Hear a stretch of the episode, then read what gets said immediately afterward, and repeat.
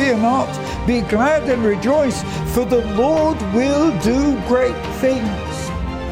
And I don't believe we've seen the end of God's power. I believe that what we're about to see is an even greater revelation of God's power than anything in the past. God's power doesn't diminish. Just because there's sin and there's wickedness in the world, God's power doesn't diminish. God doesn't change. God still loves the sinner. God still wants to redeem the earth. And that's why in the near future, Jesus Christ is coming back to fulfill every promise. Thanks for listening to this short message by David Hathaway. For information on David's ministry, visit eurovision.org.uk.